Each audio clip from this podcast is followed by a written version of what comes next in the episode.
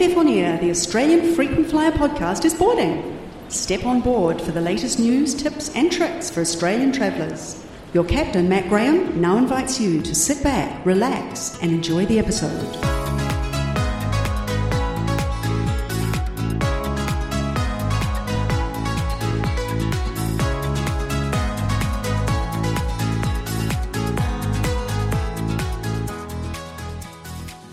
G'day and welcome to episode 71 of AFF On Air. It's the 16th of October 2021, and the huge news yesterday was the announcement from the New South Wales Premier that vaccinated Australians will be allowed to leave the country and return without having to do any quarantine, just a negative COVID test from the 1st of November. There's a lot to digest here, and to help me do this, I'll be joined very shortly by a travel agent and regular guest on this podcast, the ever knowledgeable Alan Lamb.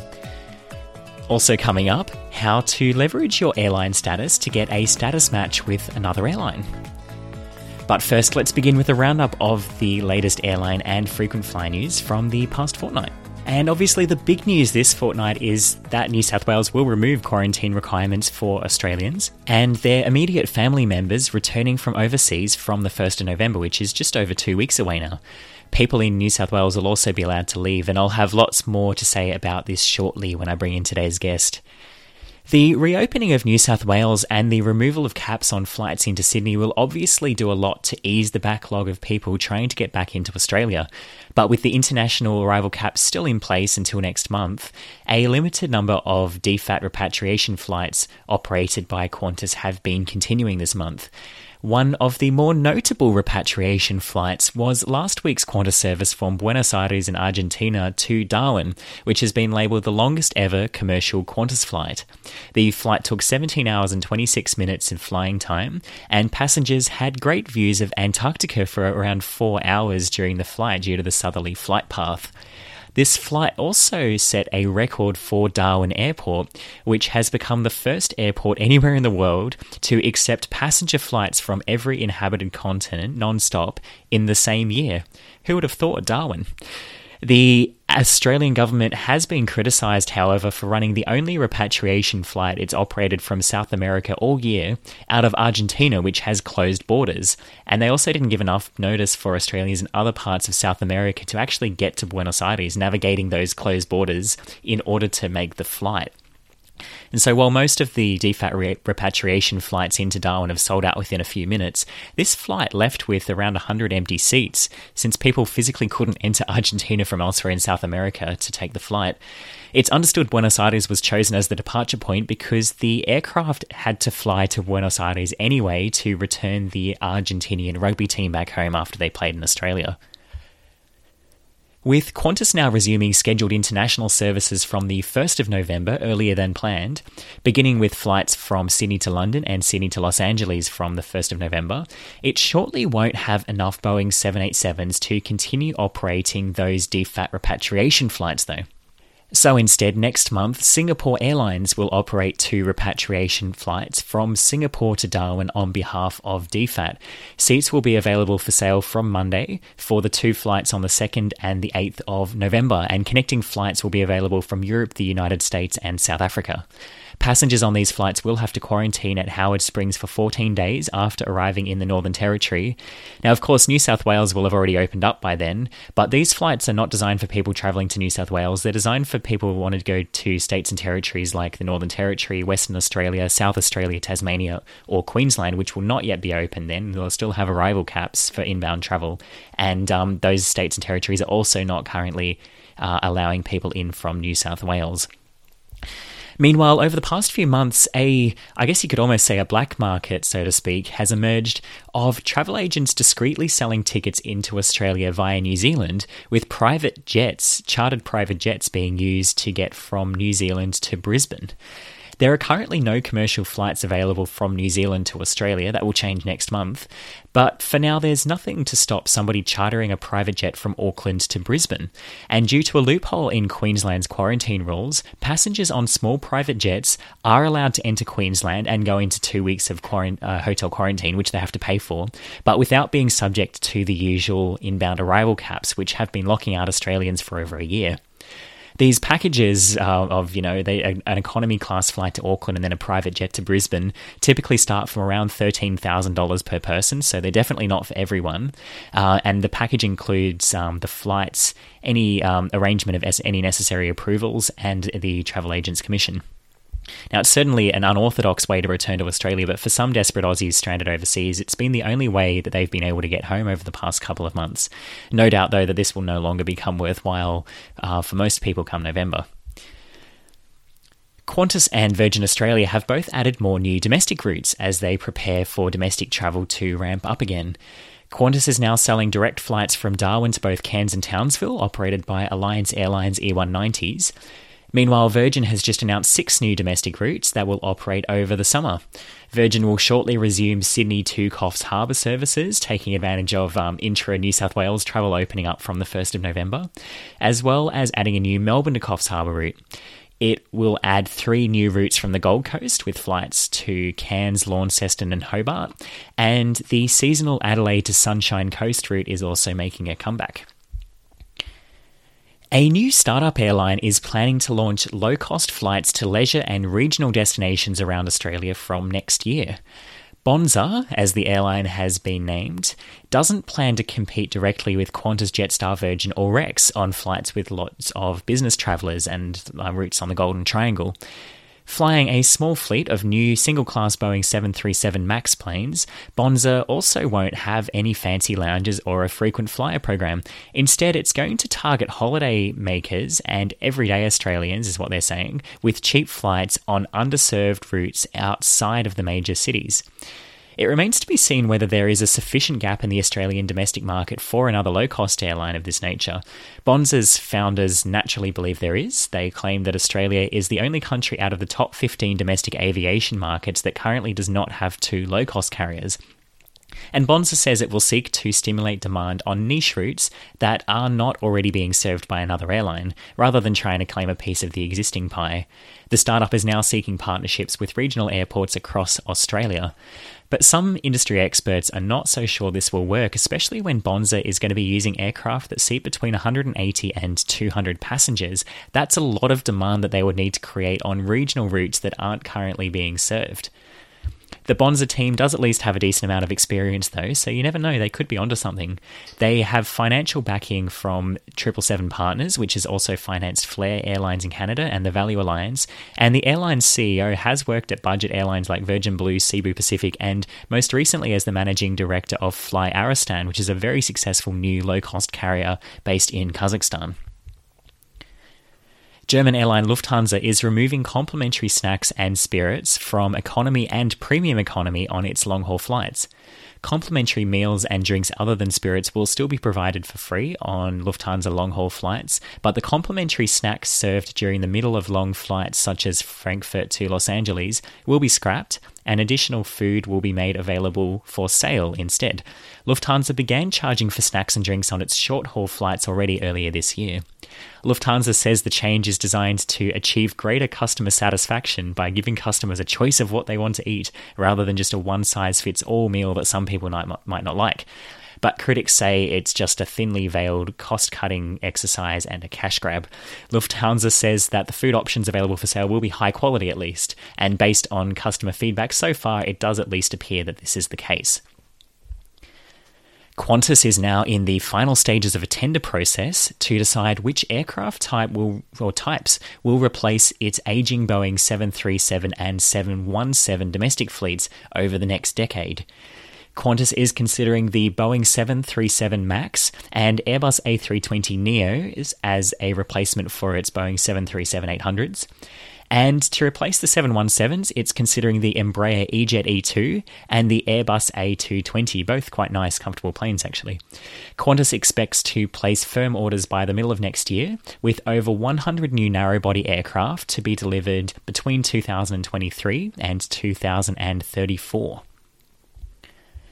Qantas and Emirates will seek regulatory approval to extend their alliance for another five years. It's currently due to expire in March 2023, but both airlines say the alliance is working well for both them and their passengers, and they would like to extend at least another five years and possibly even 10 years through to 2033. Over 13 million passengers have flown on the joint Qantas and Emirates network since 2013.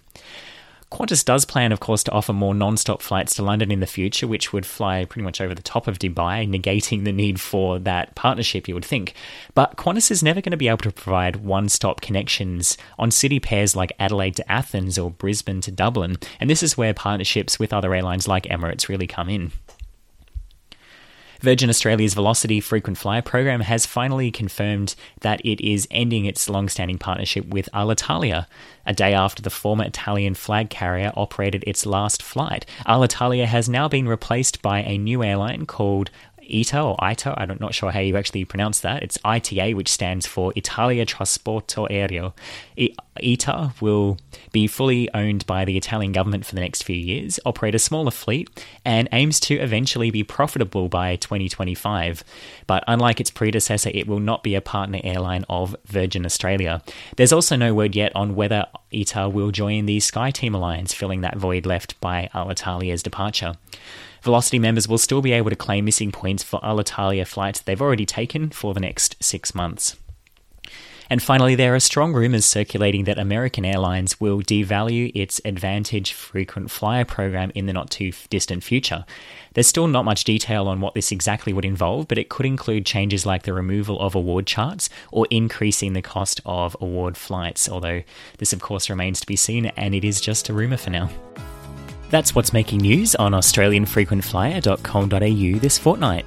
You can stay up to date between podcasts by subscribing to the Australian Frequent Flyer Gazette to get the latest frequent flyer news straight to your inbox for free every Monday and Thursday morning.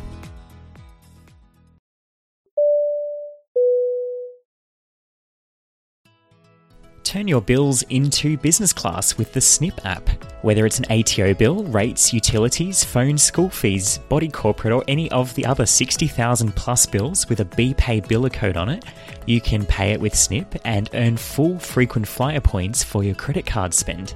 You can use your Visa, MasterCard, or American Express to pay bills with the Sniip app and pay just a 1.5% processing fee, including GST. There are no other hidden fees. The 1.5% processing fee even applies for American Express payments.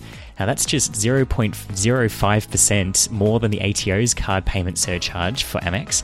And with Sniip, you'll earn points on your Amex card at the full everyday spend rate and not the reduced rate that you'd normally get at the tax office. Sniip also has some convenient features. You can connect your emails to the Sniip app and have your billers automatically added to the app when they arrive in your inbox. You'll then get a handy push notification when your bill's ready for payment. You can pay the bill on the spot, schedule it for later, set up an installment plan, or create a recurring payment. And you can even use Apple Pay or Google Pay. So it's no surprise why Sniip has processed more than $150 million worth of bill payments and counting. It really is the easiest and most rewarding way to pay your bills. With tax time in front of us now, there's never been a better time to try Sniip. Simply download the free Sniip app on your mobile device and enter the code AFF10 on sign up for $10 off your first bill payment. That's Sniip with two eyes, S N I I P.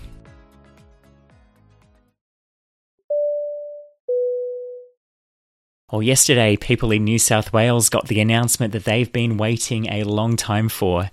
Here's what the New South Wales Premier Dominic Perrottet had to say yesterday.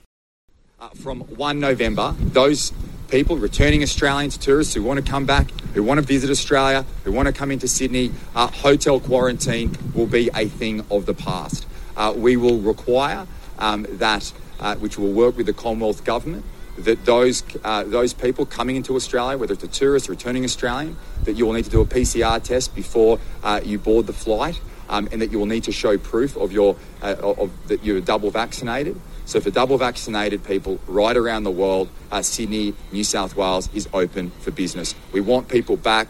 We're leading the nation out of this pandemic. A hotel quarantine, home quarantine is a thing of the past. Uh, we are opening Sydney and New South Wales to the world and that date will come in on 1 November, and we'll continue to work closely with the Commonwealth Government to make sure protections are in place so that we keep people safe, but we rejoin the world. So, from the 1st of November, vaccinated Australian citizens and permanent residents will no longer need an exemption to leave Australia.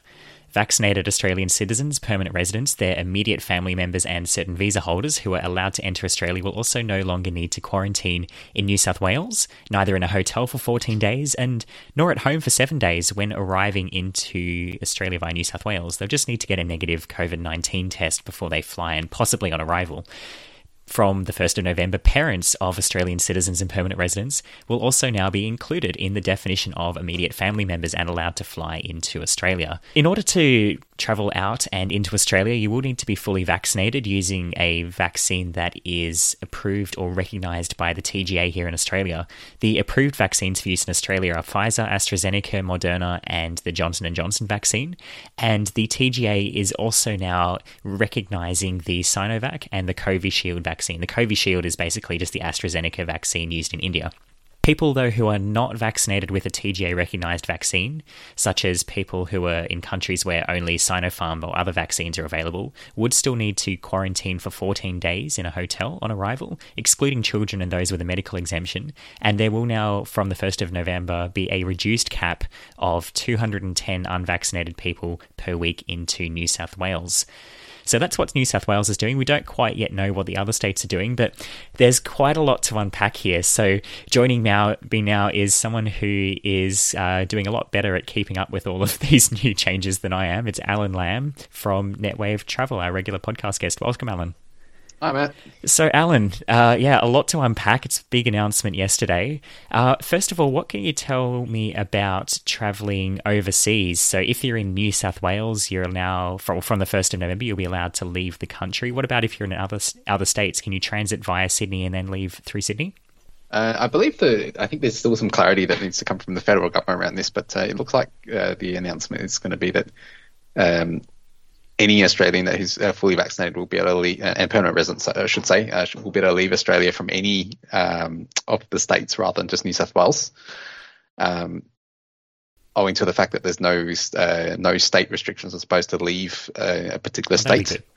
Um, yes, so it means that um, you, you, can uh, fly internationally out of Perth or Brisbane, etc. You, you won't necessarily have to actually fly via New South Wales uh, at all. Although, yeah, there, we may have more flights coming into Sydney uh, now that with the restrictions being lifted, so there may be more options via Sydney.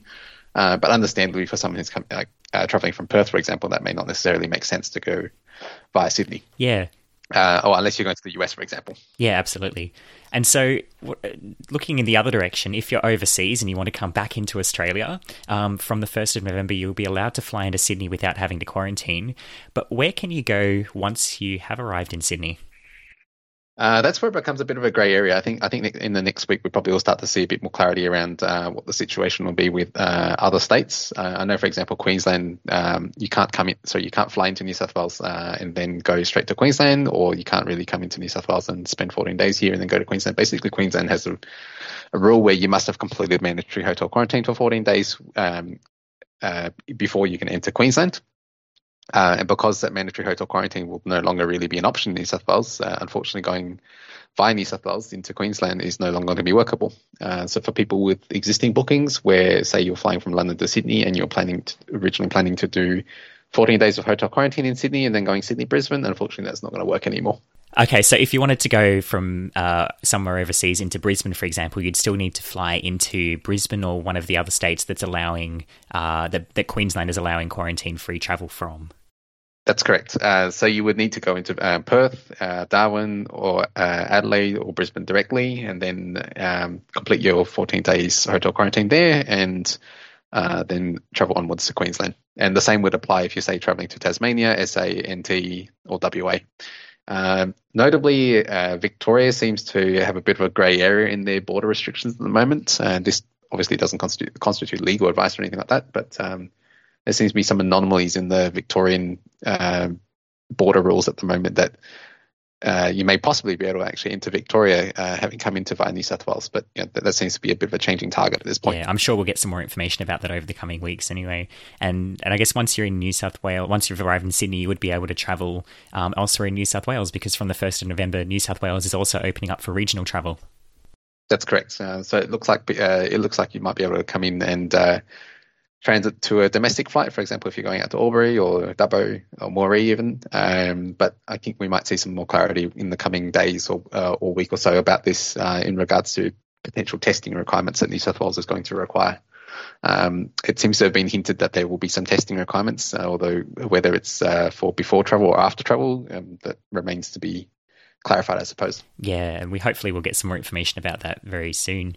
And so, if you want to travel out of Australia or back into Australia, of course, being allowed to travel is one thing, but actually finding a seat on an available flight is another thing.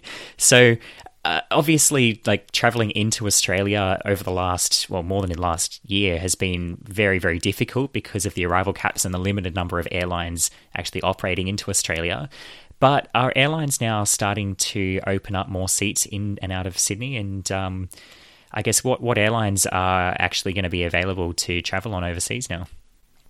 Uh, so for, for New South Wales uh, and into Sydney, the main uh, our main carriers uh, have been mainly Singapore Airlines, uh, Qatar Airways, Cathay Pacific, Japan Airlines, uh, All Nippon Airways, sorry, All Nippon Airways, otherwise known as ANA, um, Qatar Airways, Etihad, and Emirates. Um, due to a lot of uh, transit restrictions and various restrictions around swapping between airlines and so forth, um, yeah, the recommendation at the moment is to stick with one airline to uh, fly into Australia if possible. Um, with the exception of uh, if you need to say connect like uh, locally, for example, like within Europe. So you know you, you could fly say Lufthansa uh, from Munich to Frankfurt, and then Singapore Airlines from Frankfurt uh, to Singapore and to Australia. That you know, that would be my recommendation at the moment to try and stick to the major carriers, uh, owing to all these changes going on at the moment. Coming from the US, um, you've mainly got United Airlines and Delta Airlines, although you can uh, potentially transit via another area, um, area like Asia, for example. So you could potentially use Cathay Pacific or Japan Airlines or All Nippon Airways as well to get to Sydney. Mm. And um, airlines are now just starting to release more seats for sale. I mean, Qantas announced yesterday that it's going to start its Sydney to Los Angeles and Sydney to London and vice versa flights from the 1st of November now, and they've already put tickets on sale. But other airlines have already scheduled flights into Australia over the coming months, but they've just been restricted in the number of seats they're going to sell. So I believe like Singapore Airlines is going to release more seats available into Australia from 3 p.m. today. And uh, what are other airlines doing? They're also now opening up inventory, are they? Uh, yes, each airline is, I guess, running on their own timetable in terms of releasing those yeah. seats. Uh, Singapore Airlines has uh, done a limited release so far, uh, with more to come later today, as you've uh, already mentioned, Matt. Um, Qatar Airways released uh, some seats last night, and I, I, suppose that will also continue to increase throughout the coming days and weeks. And I guess if you are traveling overseas, especially if you're traveling somewhere that doesn't have a direct flight available from Australia and you need to transit via another international hub, um, either going out of Australia or back into Australia, you will need to be aware of uh, some of the transit requirements that key, you know, transit hubs have. You know, I, I believe some of them require, like Singapore requires that you have a test in order to transit via Singapore, COVID 19 test before you fly.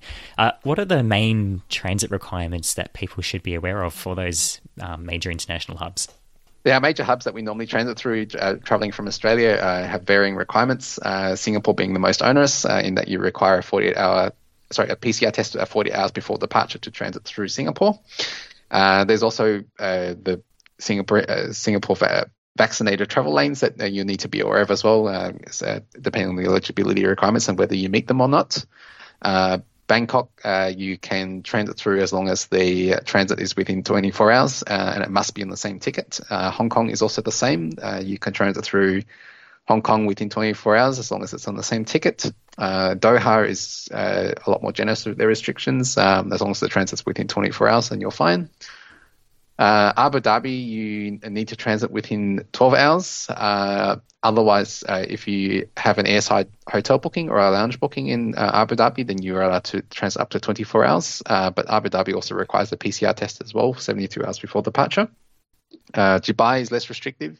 You can go up to 24 hours, and there's no PCR testing requirement for Dubai going through Tokyo Haneda, uh, you can transit up to 24 hours uh, if it's uh, Tokyo Haneda, and uh, if you're transiting through Tokyo Narita, then uh, you can uh, you must transit on the same calendar day because the airport closes overnight.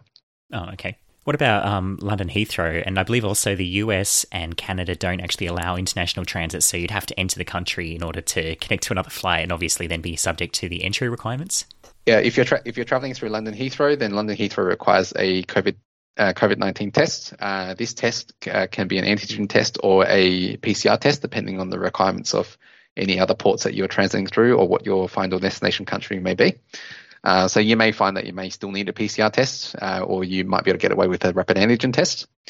Um, if you're going to the US, uh, the US at the moment, under the current rules, uh, require you to do a COVID nineteen test as well, and uh, it doesn't have to be a PCR test for going to the US. You can you can use a rapid antigen test. Uh, or a PCR test to travel to the US. Um, both of these tests are obviously available in Australia. The rapid antigen testing, however, is a lot more limited in where you can get um, get this done. Sydney Airport does have a facility, sorry, facility operated by Histopath. Um, they do do the rapid antigen testing. I believe it's fifty dollars, and that's about a one hour turnaround, uh, which is a lot cheaper than a PCR test. Obviously, there's a lot that you have to think about when you're booking your tickets, and of course, the, what the rules are now could be different to when you actually travel. But you would need to be aware of the transit requirements for where you're transiting through, and also the any entry requirements for your destination. And so I guess it's something to keep in mind. Like if you're transiting through Singapore, they do require a PCR test, but um, and so if you're traveling to a destination that doesn't require a test, then that is an additional requirement that you would um, have to take on board if you are transiting through Singapore. But if your destination requires a PCR test anyway, then it's not actually any extra uh, work or expense that you have to do. Uh, something else to be aware of as well, if uh, if you happen to be transiting through a uh, another country in, uh, en route to your destination, is that you actually need to look at all of the requirements um, for your travel en route. So, uh, and not necessarily in, in a lot of cases, uh, the requirements to enter a country versus transit a country can be quite different. And so, uh, you need to be aware of what the rules are for transiting uh, if you're transiting uh, and entering if you're entering. So, uh, for example, your destination country might require that you have a COVID test 40 hours before arrival. Um, whereas Singapore, for example, if you transit through there, uh, requires a PCR test 40 hours before you depart Singapore. So you actually would need to look at the lowest common denominator of the two, um, and whichever is the more restrictive is the time that you actually need to follow. Um, previously, for example, the UK uh, required that you uh, did a COVID test. Uh, 70, uh, sorry, not 72, three days before departure from when you, uh, on the last flight that departs the UK. Uh, other parts of Europe, for example, used to previously require that you had to do a COVID test 40 hours before arrival in that particular country, and uh, often that would make it quite onerous in that you uh, basically only really had about uh, 24 hours before your flight leaving Australia in order to get that COVID test because of the fact that it takes 24 hours to, to travel from Australia to Europe. Uh, so this is a this is a key issue at the moment that you actually really need to actually pay uh, close attention to all these little details and keep on top of these changes, particularly if you are making your own bookings uh, because these restrictions can change at any time with no warning. And um, you know, just because you've been able to book something now and uh, you know the, the requirements at the moment you are able to meet, you know, in six months it could change.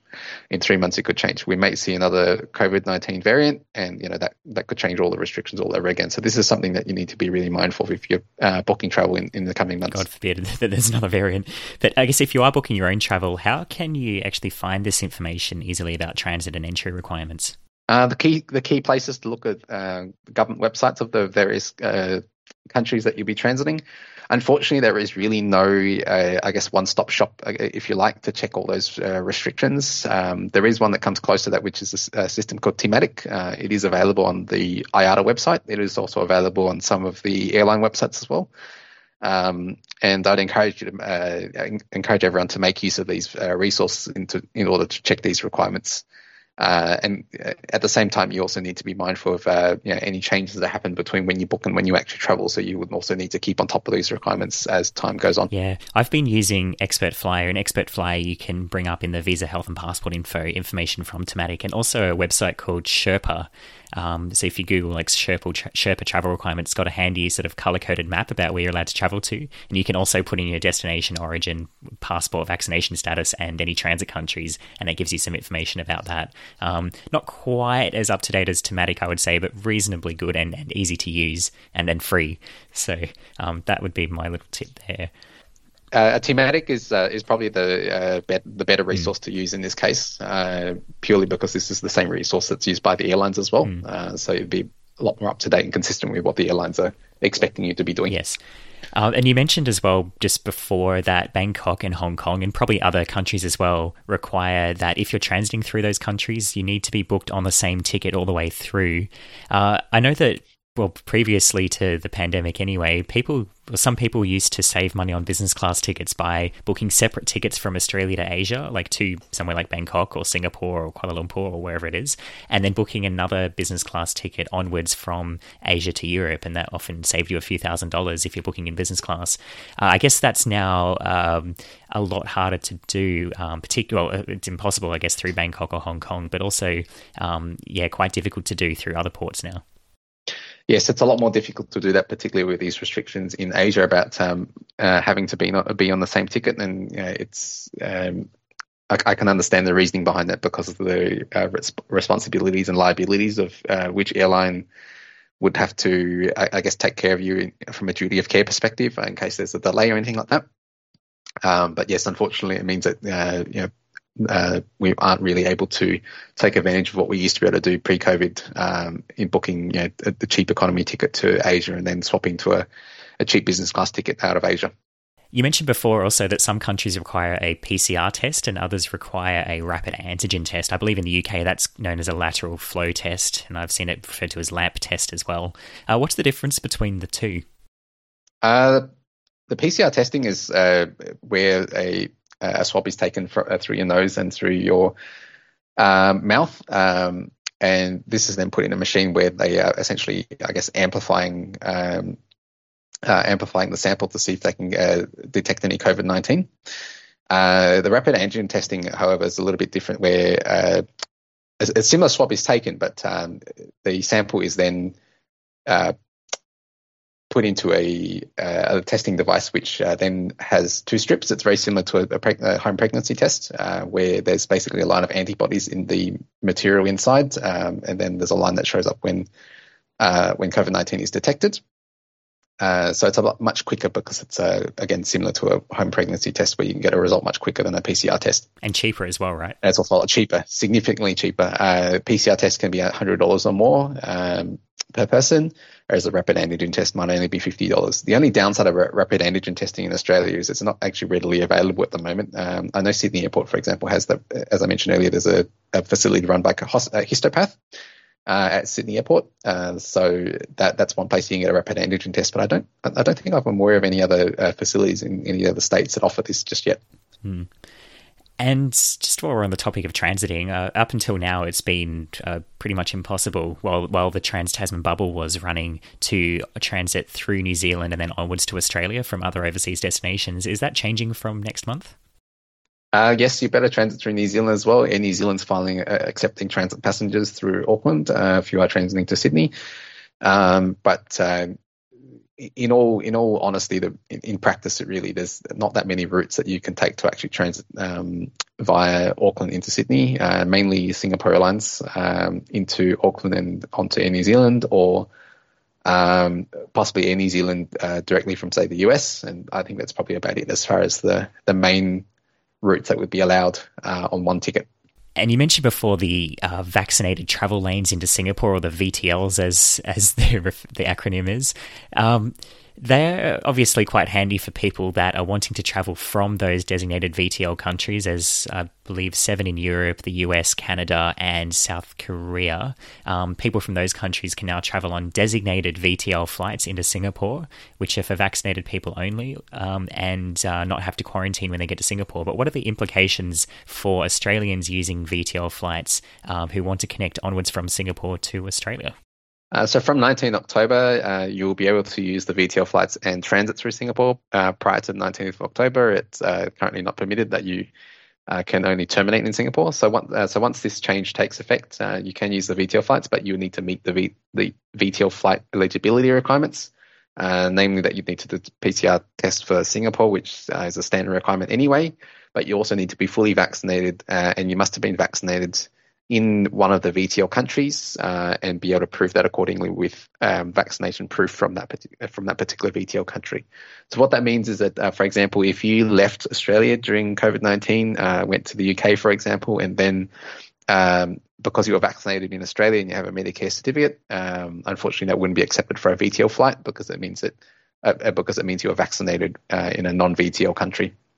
Uh, so it's something that to be aware of. Uh, another issue that um, that's recently cropped up with these VTL flights is that uh, 12 to 15 year olds in the UK are now being offered vaccinations, but they're only being offered one dose, so they're not actually considered to be fully vaccinated, and therefore wouldn't meet the requirements for a VTL flight. So it means that uh, you know if you tra- if uh, if you're a family traveling uh, through Singapore to Australia, you can't use the VTL flights if you've got a 12 to 15 year old that meets that um, criteria. Uh, on the other hand, if you've uh, if you've got youngsters that are between zero and 11, um, zero to 11 year olds, because you, there's no country offering vaccinations for this age group yet uh, you will be able to use the VTL flights because they're exempted from the requirement. Okay, and yeah, and speaking of vaccination requirements, like like I mentioned at the start, um, in, in order to travel in and out of Australia, you would need to be fully vaccinated or otherwise exempt. Uh, for example, children under twelve. But if you're in a country where only, for example, the Sinopharm vaccine is available, or you're not vaccinated yet, you there's only now 210 quarantine spots per week available coming into Sydney. So how would that work exactly? Unfortunately, this is one of the details that we don't know yet, uh, know about yet, and uh, the federal government hasn't been forth, uh, forthcoming about information on how this is going to work, and the, even the airlines don't know at this stage as to how that's going to work. There's really, unfortunately, no clarity about this whatsoever at, at this point in time. And uh, as I mentioned with the VTL flights, uh, the same issue with the 12 to 15 year olds is also a, a, problem here in Australia as well, because here in Australia, um, 12 to 15 year olds are being given both doses. Um, and so I suppose that's where the federal government has ultimately based their requirements on. But uh, obviously, there's countries like the UK, for example, where they're only giving one dose, and in countries where they're only giving like one dose, then they're not considered fully vaccinated. Uh, so that again is another issue as well as as far as traveling to Australia. That uh, if you've got a 12 to 15 year old, um, you know, essentially being, I guess, discriminated against because of the fact that um, it's not possible to get a second dose in the UK, for example, at this stage. Mm, yeah, there's a, a, few problems there um, to work through. Overall, it's great news, of course, that the border is opening up, but yeah, just a few sort of loose ends that the government really should um, hopefully be providing some more information on very soon. Um, just finally, Alan, the, probably the number one question I've had over the last couple of weeks since the announcement that the borders would be reopening is about travel insurance. A lot of people are unwilling to travel overseas without insurance, which is absolutely fair enough. I wouldn't want to travel overseas without insurance either. But the trouble is, very few insurers are actually offering tra- uh, travel insurance to cover you outside of Australia at the moment. Um, and there's only a you know a few policies that will cover you against COVID nineteen. So I guess what's the situation with travel insurance? Are we going to see more policies available that are that will actually cover you for what you need to be covered for? I think the insurance companies have probably been equally blindsided, uh, much like the airlines and everyone else, with the announcement that happened yesterday. Uh, so I think, you know, in this case, it, it may be a wait and see, uh, wait and see game at this stage to see what uh, changes will happen with these uh, travel insurance policies. A lot of the travel insurance policies issued in Australia um, do seem to tie the requirements to what the government's uh, advisory levels are for each country. so, you know, when uh, at one point when all countries were basically level four do not travel. Um, basically, uh, most cover was null and void because of the fact that it was a requirement uh, as part of those policies that you couldn't be traveling to a do not travel country. Uh, so you know the, these uh, these smart traveler um, guidelines about uh, or, well I guess advisories on what these uh, countries, what levels these countries will be, uh, and what they will change to, and so forth, may, may well play a part in uh, what happens to travel insurance policies, uh, and in particular, obviously with the pandemic at the moment, a number of policies have exclusions about tem- uh, pandemic. So uh, this is probably the best time that everyone really needs to pay very close attention to the wording in a PDS document for uh, what their travel insurance policy covers or doesn't cover. Yes, don't just click yes, I've read the terms and conditions if you haven't read them. Actually, please do read the PDS. Um, Absolutely this is this is the one time you want to actually be reading those uh, re- reading these documents very very carefully. Absolutely, and I guess we'll have to wait and see whether DFAT will uh, re- remove the level four do not travel requirement for you know every at the moment it's every other country other than New Zealand. Um, hopefully that will be reduced um, in the coming weeks, and and uh, you know obviously opening up then more options with travel insurance. But that hasn't happened yet. So if somebody, for example, is booking a, an overseas trip out of Australia today, should they purchase travel insurance now or wait a few weeks until there's a bit more clarity and, and more in, uh, travel insurers are starting to provide usable policies? Uh, so what, what matters as far as the travel insurance policy is concerned is the policy issue date. Um, so if you buy a policy today, then the, the rules that are out there for uh, today for that particular policy will apply, uh, even if those rules change uh, after you've uh, bought the policy. So uh, at this point in time, you probably would want to consider waiting um, and seeing what happens to the travel insurance policy, what happens to uh, the smart traveler advisories from DFAT, for example, um, and all these other various, uh, I guess, variables in the in the big picture. Uh, ultimately, once we have some more clarity on these, then it, it, might be a lot easier for you to make a decision on whether travel is viable to you, depending on what your circumstances are. Yeah. Do you think it's worth booking with an airline that offers COVID 19 insurance at this point?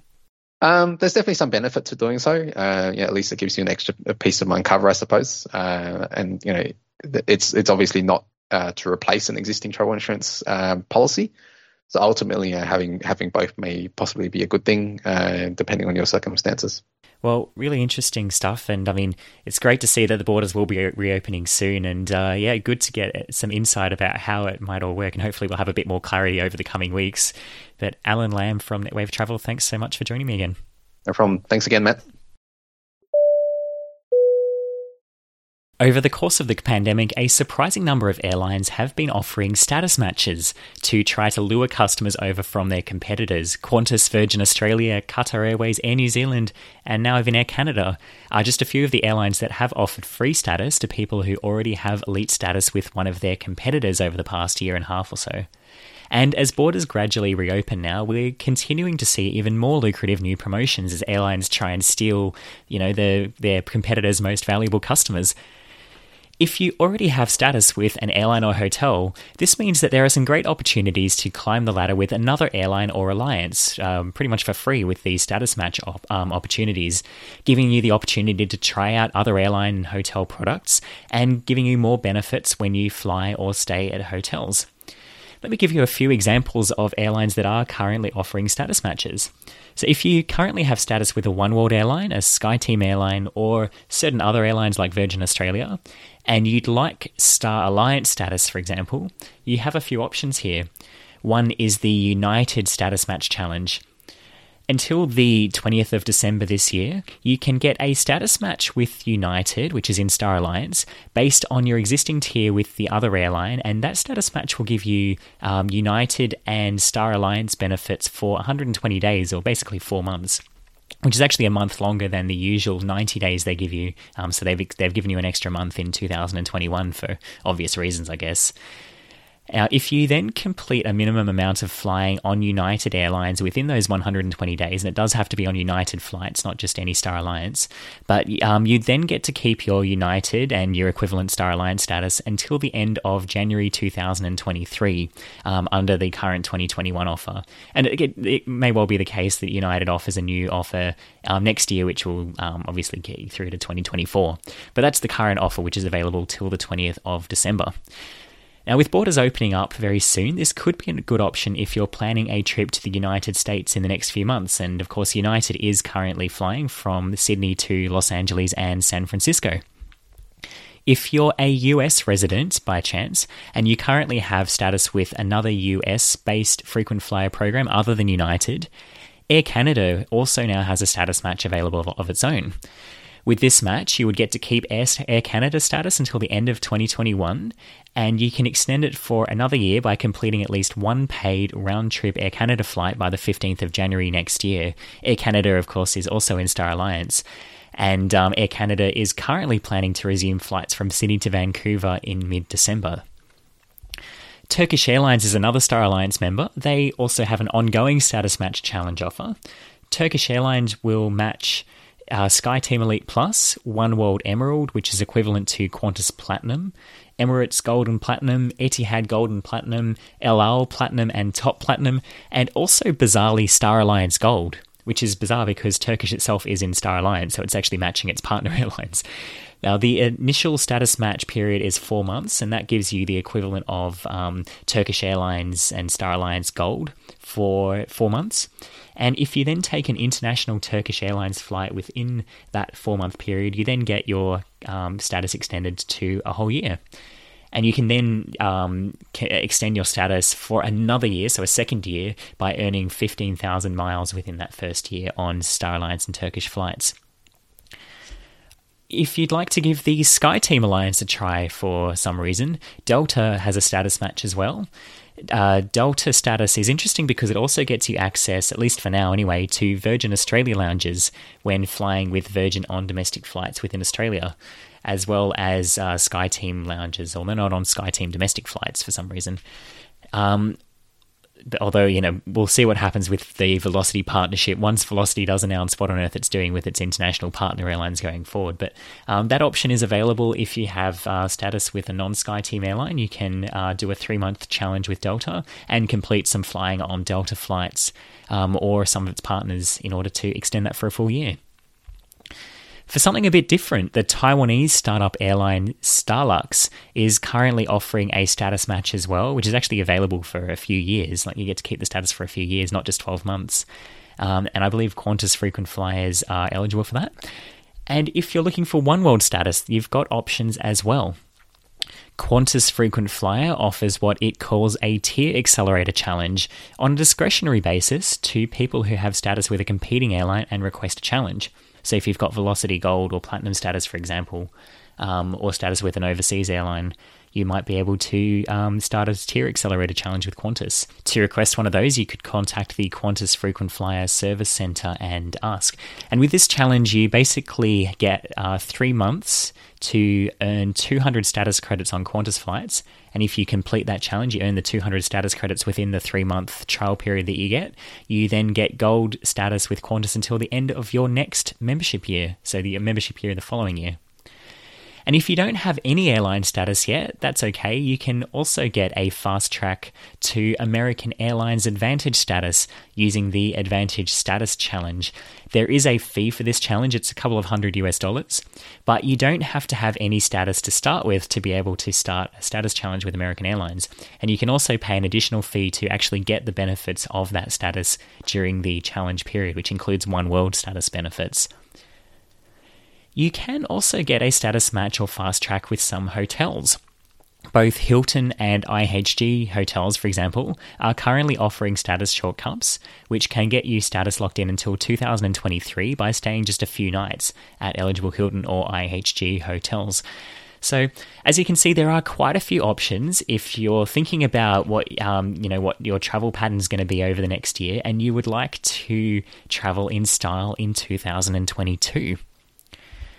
If you would like to learn any more about these status matches or and more, I'll be hosting a Frequent Flyer Solutions webinar on Wednesday, the 27th of October, which will cover all of these status matches and more details, including how to get a status match that isn't publicly advertised, or how to get Singapore airline status by transferring points from your credit card, for example. For more information about this webinar, or if you would like to register, you can visit frequentflyer.com.au, or you could also click on the link in the episode notes, and I hope to see you there on Wednesday next week. To finish off this episode, I'm just going to take a couple of questions from the audience. Uh, and as, as I uh, remind our listeners every fortnight, if you would like to ask me a question to discuss on this podcast, uh, you are welcome to do so on the AFF on air discussion thread. And that's where both of these questions came from. So the first one is from a listener called Townsend. That's their AFF handle. And Townsend says, I thought your analysis of Qantas's proposed flight and the lack of available planes from the last episode was interesting. Is there a reason that Qantas cannot bring back the a380s earlier than planned. I realize it takes time to get them airworthy again, but I was wondering how long it would take as well as what other problems there might be. Uh, well, yes, as you say, it does take a little bit of time. It's now these planes have been in deep storage in um, California for the last well over a year now, and getting them back into flying condition does take a bit of time. Um, that said, that's not the only problem. Um, the other problem would be crew, and um, retraining the crew that have obviously their recency would have elapsed because the A380s just haven't been flying for the past uh, year and a half. And so you'd have to retrain enough crew and get them current um, to be able to operate those flights. And keep in mind, for every airframe, you would need roughly five or six uh, sets of crew to operate each aircraft. Uh, so for two A, they're initially planning to bring back two A380s from July 2022. That's you know roughly 24 pilots and a whole bunch of um, cabin crew as well. Um, with possibly a few extra they would need in reserve. So it, that will take a little bit of time.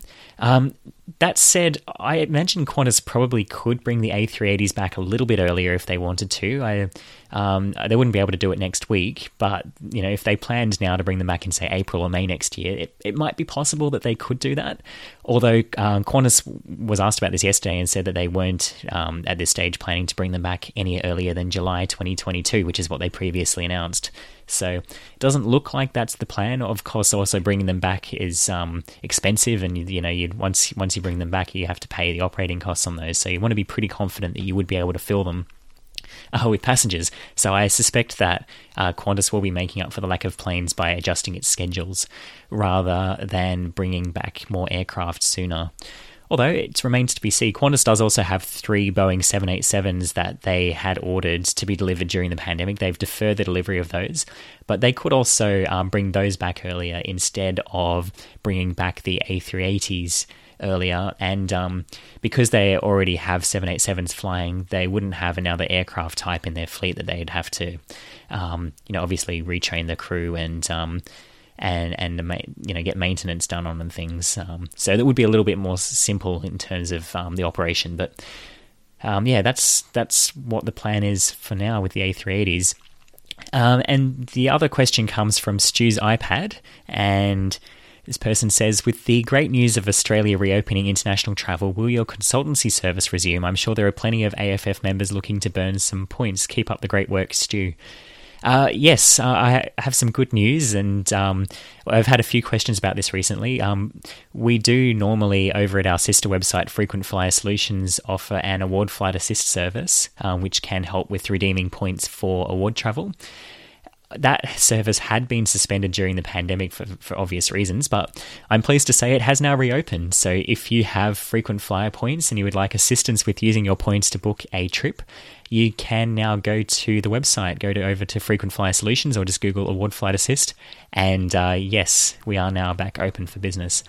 And um, this this is a service that I manage, so I'm I'm very happy about this. That we're um, at a stage now where we can um, help people with with booking international travel. Now that there's a bit more certainty about that. Well, that's all for this episode of AFF on Air. Thanks again to my guest Alan Lamb, and thank you very much for listening. For more information about anything discussed in today's episode, check out the episode notes. Here you'll also find a link to the AFF On Air discussion thread on the Australian Frequent Flyer Forum, where you're welcome to discuss the podcast or ask me a question to be answered in a future episode. If you've enjoyed this podcast, I'd really appreciate if you'd take just a minute to review AFF On Air on Apple Podcasts. And if you haven't already, don't forget to subscribe on your favourite podcasting platform to receive every episode as soon as it's released. I'm Matt Graham, and I'll be back next fortnight with more news, tips, and tricks for Australian travellers. And until then, safe travels.